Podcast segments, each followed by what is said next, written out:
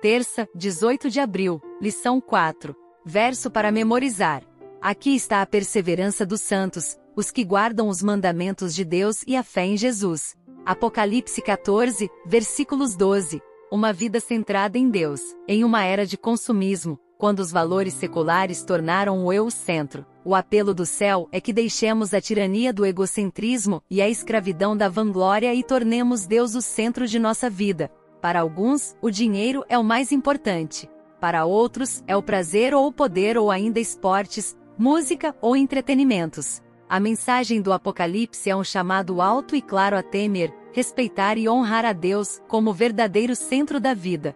Ouça Mateus 6, versículo 33. Busquem, pois, em primeiro lugar o reino de Deus e a sua justiça, e todas essas coisas lhe serão acrescentadas. Colossenses 3, versículo 1 e 2. Portanto, já que vocês ressuscitaram com Cristo, procurem as coisas que são do alto, onde Cristo está assentado à direita de Deus. Mantenham o pensamento nas coisas do alto, e não nas coisas terrenas. Hebreus 12, versículos 1 e 2. Portanto, também nós, uma vez que estamos rodeados por tão grande nuvem de testemunhas, livremo-nos de tudo o que nos atrapalhe do pecado que nos envolve, e corramos com perseverança a corrida que nos é proposta, tendo os olhos fitos em Jesus, autor e consumador da nossa fé. Ele, pela alegria que lhe fora proposta, suportou a cruz, desprezando a vergonha, e assentou-se à direita do trono de Deus. Pergunta 3. O que essas passagens nos dizem sobre fazer de Deus o centro da nossa vida? A questão central no conflito final da Terra é uma batalha pela mente.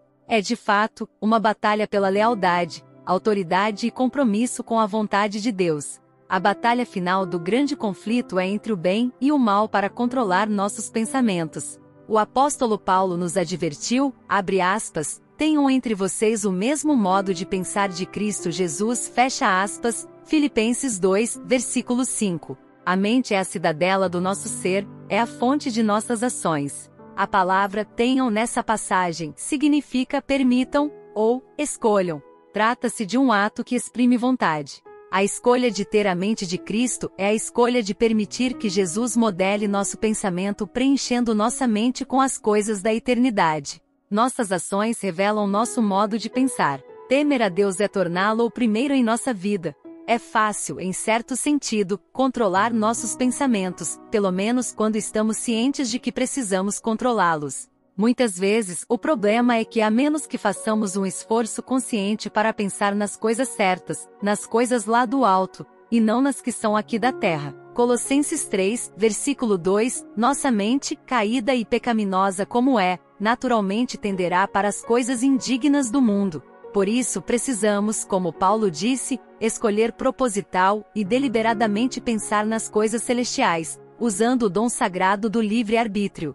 Ouça Filipenses 4, versículo 8. Finalmente, irmãos, tudo o que for verdadeiro, tudo o que for nobre, tudo o que for correto, tudo o que for puro, tudo o que for amável, tudo o que for de boa fama, se houver algo de excelente ou digno de louvor, pensem nessas coisas. Como cumprir a instrução de Paulo nessa passagem? O próximo tema da lição será dando glória a ele, reserve um tempinho e ouça. Deus te abençoe. Até lá!